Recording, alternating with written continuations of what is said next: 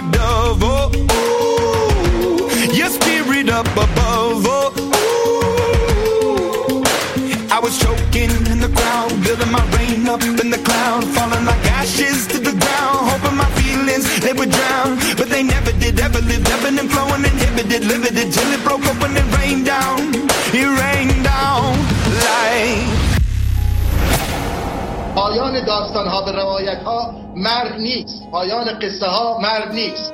پایان زندگی جامعه ما هم مرگ نخواهد بود ویرانی نخواهد بود. جامعه ما نیازمند اینه که فعلا توی موقعیت هم ما هم سیاسیون فرق کنه. منظور من کلیت جامعه است. ما در واقع مرحله بعد از اصلاحات و پیش از انقلاب تو این میانه گرفتاریم. چیزی بیش از اصلاح و چیزی قبل از انقلابی یا این جامعه در واقع در این مرحله خودشو بازرسی می‌کنه بارسی می‌کنه میاندیشه و امکان این وجود داره که در واقع گذر کنه از این ماجرایی که در جامعه داره میگذره.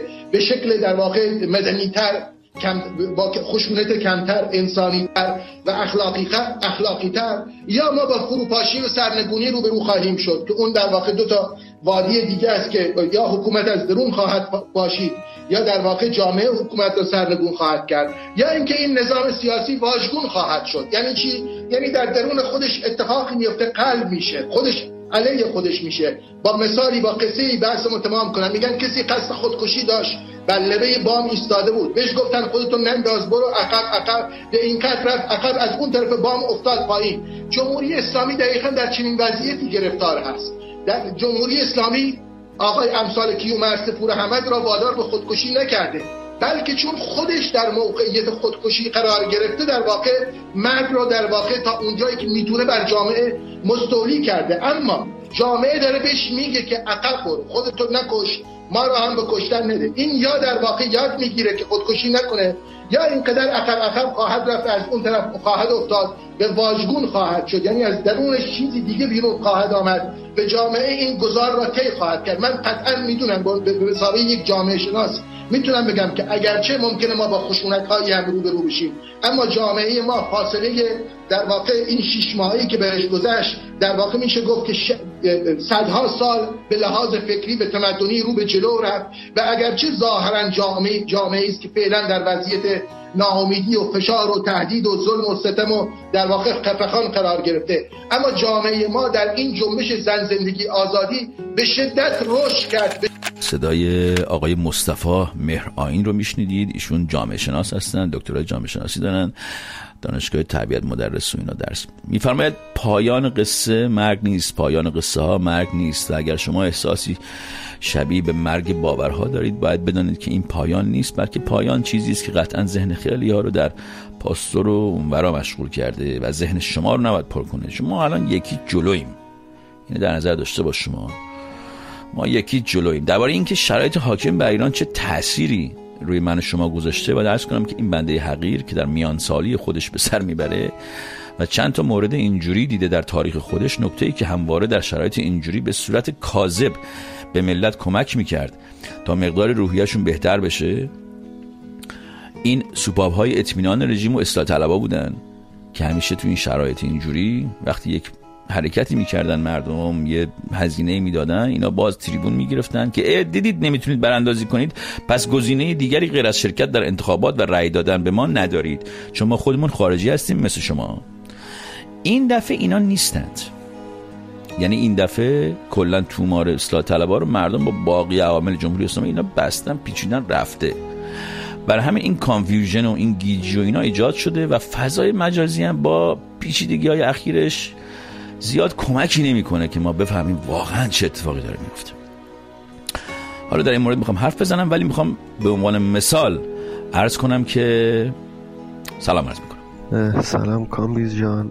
من دانشجو هستم و می‌خواستم بهتون بگم که واقعا اون چیزی که ما در فضای اجتماعی مثل توییتر می‌بینیم به شدت در تضاد با اون چیزی که در کشور در درون کشور و در میان نسل جوان در واقع وجود داره و خواستم بگم که خوشبختانه ما به این ضعف فرنگی پی بردیم و به روی خودمون تمرکز کردیم و به خودباوری ملی رسیدیم. همونجوری که بیتا شفی یلدا و فضلی و نیکا و سارینا نوید افکاری. اینا گفتن ما تنها خودمون رو داریم. هیچ امام زمان و هیچ شاهزاده ناجی ما نخواهد بود و بسیار امیدوار باشید به این نسل شجاع و با بینش درون کشور. البته ایشون در مورد شبکه های اجتماعی نظر خودشو گفت و شاید شما باش موافق و یا مخالف باشید. ولی در اینکه این روزها واقعا شبکه های اجتماعی تبدیل به پدیده پیچیدی شده که جستجو در آن برای پیدا کردن حقیقت نیاز به موشکافی دارد شکی نیستش حالا من می‌خوام نظر خودم بگم باز دعوا میشه ولی من دیگه میگم دیگه. از طرفی به علت شرایط ما ایرانیان و نداشتن تریبون آزاد در داخل ایران رسانه آزاد در داخل ایران که صدامون رو برسونه. صدامون رو به همدیگه برسونه. شبکه های اجتماعی در سالهای اخیر از, از اول پیدایشش نقش تعیین کننده ایفا کرده و داره می‌کنه. از طرف دیگه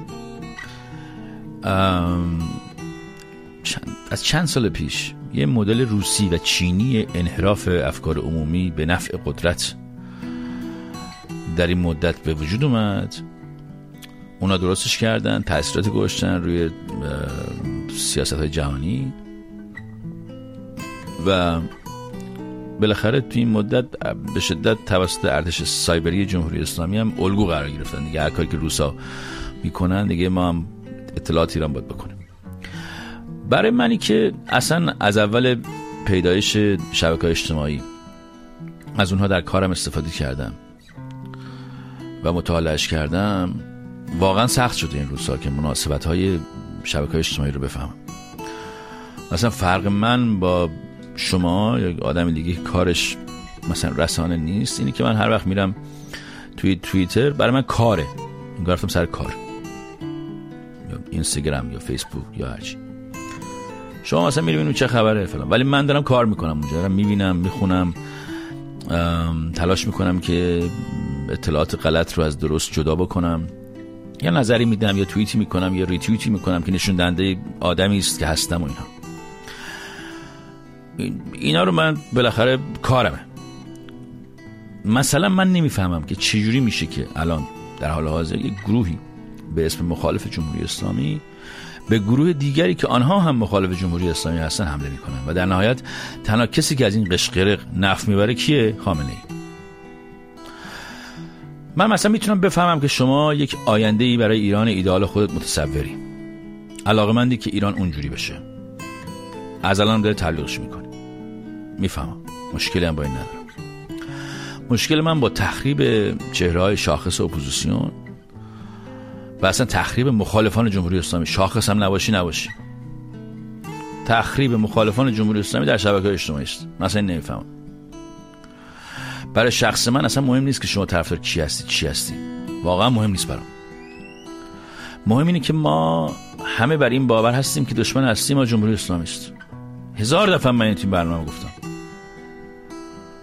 یه اتفاقی که آزادی شبکه اجتماعی به وجود آورده و اصولا آزادی بیان مثلا در کشور مثل آمریکا در سوشال میدیا ایجاد کرده اینه که به راحتی یک نظام دیکتاتوری مثل جمهوری اسلامی یا مثلا کره شمالی یا حدودی روسیه و اینا می‌تونه از این همین ابزار استفاده کنه خبر جعلی پخش کنه یا اینکه گرگ بودن خودش رو در لباس میش پنهان کنه.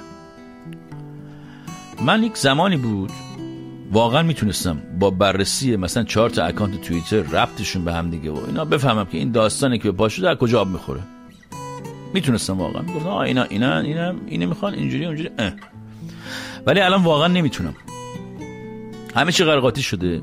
یه ذره سخت شده که آدم واقعا بفهمه این حجم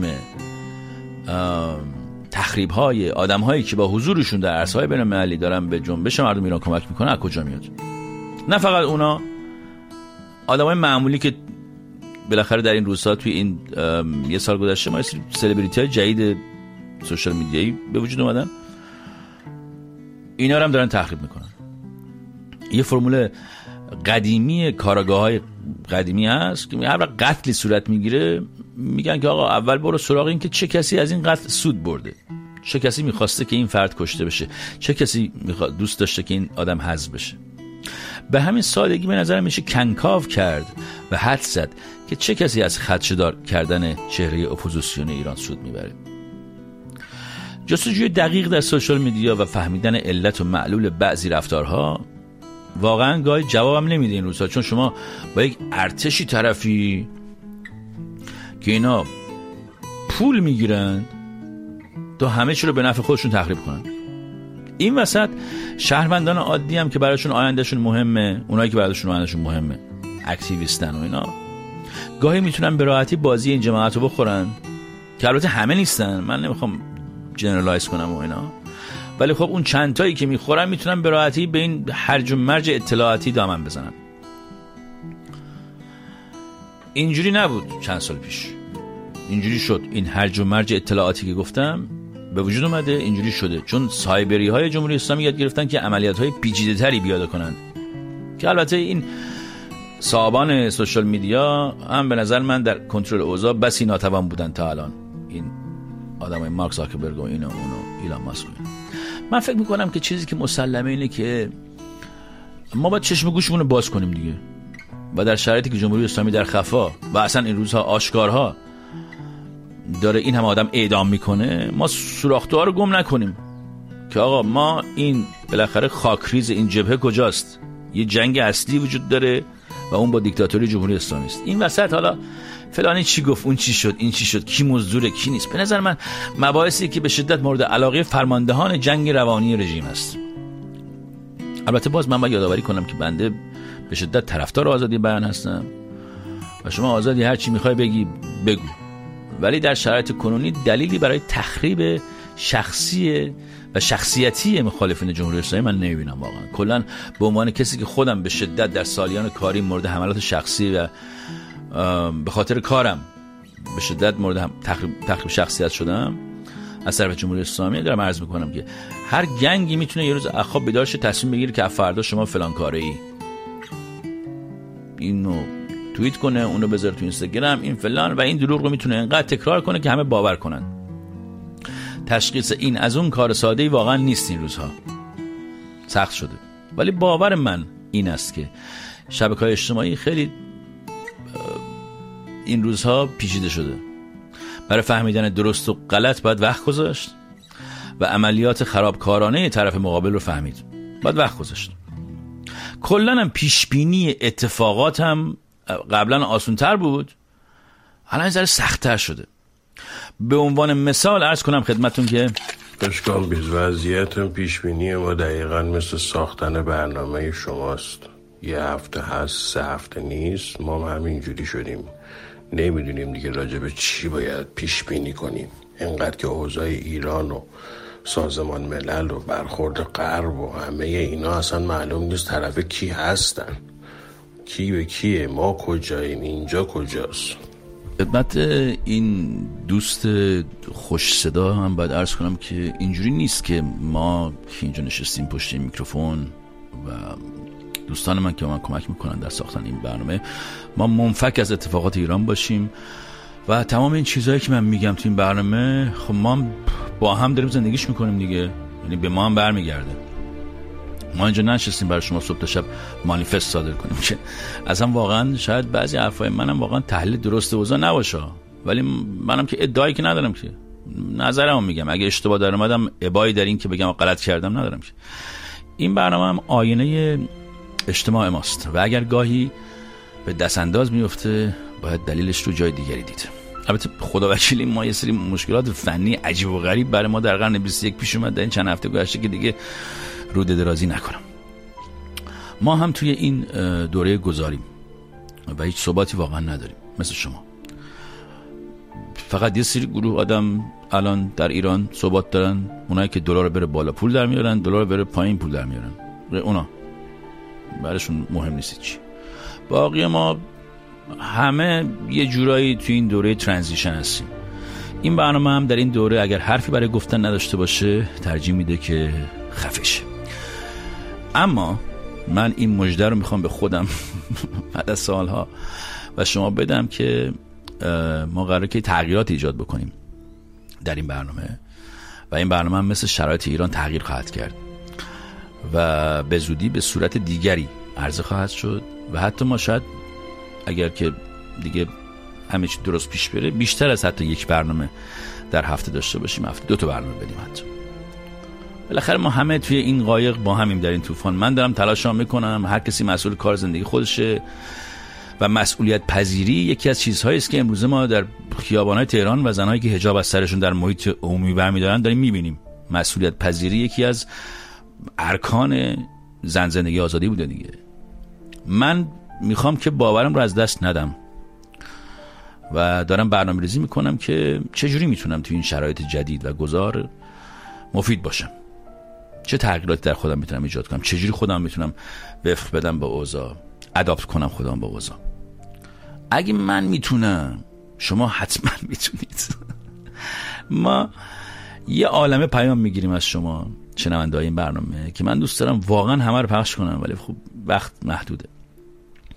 ولی بعضی پیام ها هست که پخش می‌کنم ها ولی میگم ای کاش این پیام رو نمی‌گرفتم. ای کاش این آدم اینجوری فکر نمی‌کرد. ای کاش این آدم اینجوری احساس نمی‌کرد که چقدر زندگی براش سخت شده. اولین بار دارم بهت پیغام میدم این اصلا خودم مثلا تعجب کردم. ولی واقعا کامبیز اصلا نمی‌دونم واقعا چی جوری این روزای روزای تاریک دارم میگذرم برام و اصلا اصلا نمی‌دونم شبا که دارم می‌خوام چقدر تاریکی دورم رو گرفته. چقدر قرصای ضد افسردگی که خودم برای خودم تجویز می‌کنم. بی ارزشه. چقدر سیگار می‌کشم. و شاید ده سال پیش اگه که بهم می‌گفت بیای پزشکی اینجوری میشه این وضعیت همه افراد توی ایران. یعنی چه پزشکش چه کسی که کارگره پدر من کارگر بود. با کارگری منو پزشک کرد. به این امید که من الان بهش پول بدم ولی تاش هیچی نشد. خلاصه که من خیلی دوست دارم. و نیدم دوست دارم و همیشه هم کارات خیلی برام خیلی برام قشنگ بوده. چه اول انقلاب که خیلی بیشتر پادکست رو دنبال می‌کردم الان که اینقدر درگیر افسردگی هم شاید اصلا به خودم کمتر برسم یا پادکستی گوش بدم. به خودت بیشتر برس. به خودمون بیشتر برسیم. دشمن شاد کن نباشیم. من البته کاملا درک می‌کنم این دوست عزیزمون رو. اصلا نکوهشی در کار نیست و شاید خودم هم توی شرایط کم بیش مشابهی باشم. و افراد زیادی رو می‌شناسم که این روزها همین حرفا رو می‌زنن. من فکر می‌کنم این طبیعیه این حسا. ولی آنچه طبیعی نیست این است که ما در این وضعیت گیر کنیم. من دارم خودم اعتراف می‌کنم اینجا که خودم بعد از اتفاقات اخیری که برای انقلاب زن زندگی آزادی افتاد مقداری از تکاپو افتادم. ولی نشستم فکر کردم و نتیجهش رو هم به زودی خواهید دید. و مثل همیشه می‌خوام که دستم رو دراز کنم به سوی این دوست عزیز شنونده و دوستان دیگر که مخاطب ما هستند و بگم که آقا خانم تنها نیستید. باور کنید که آنچه باور دارید باور درستی است.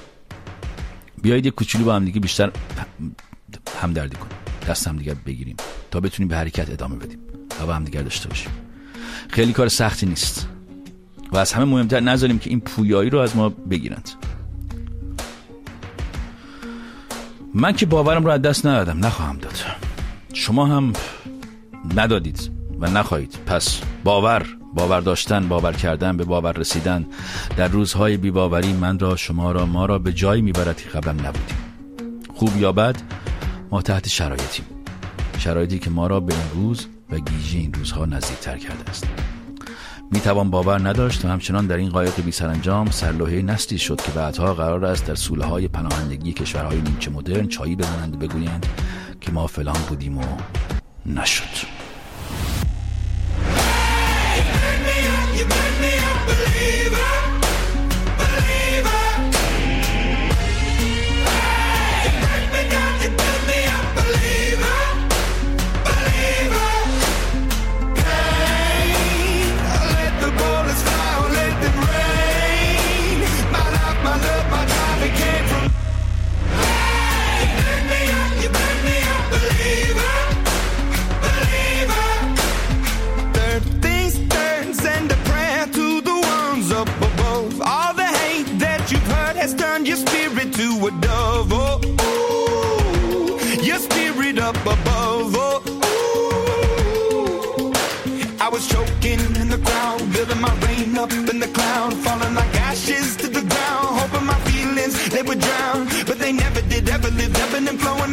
limited, limited, limited.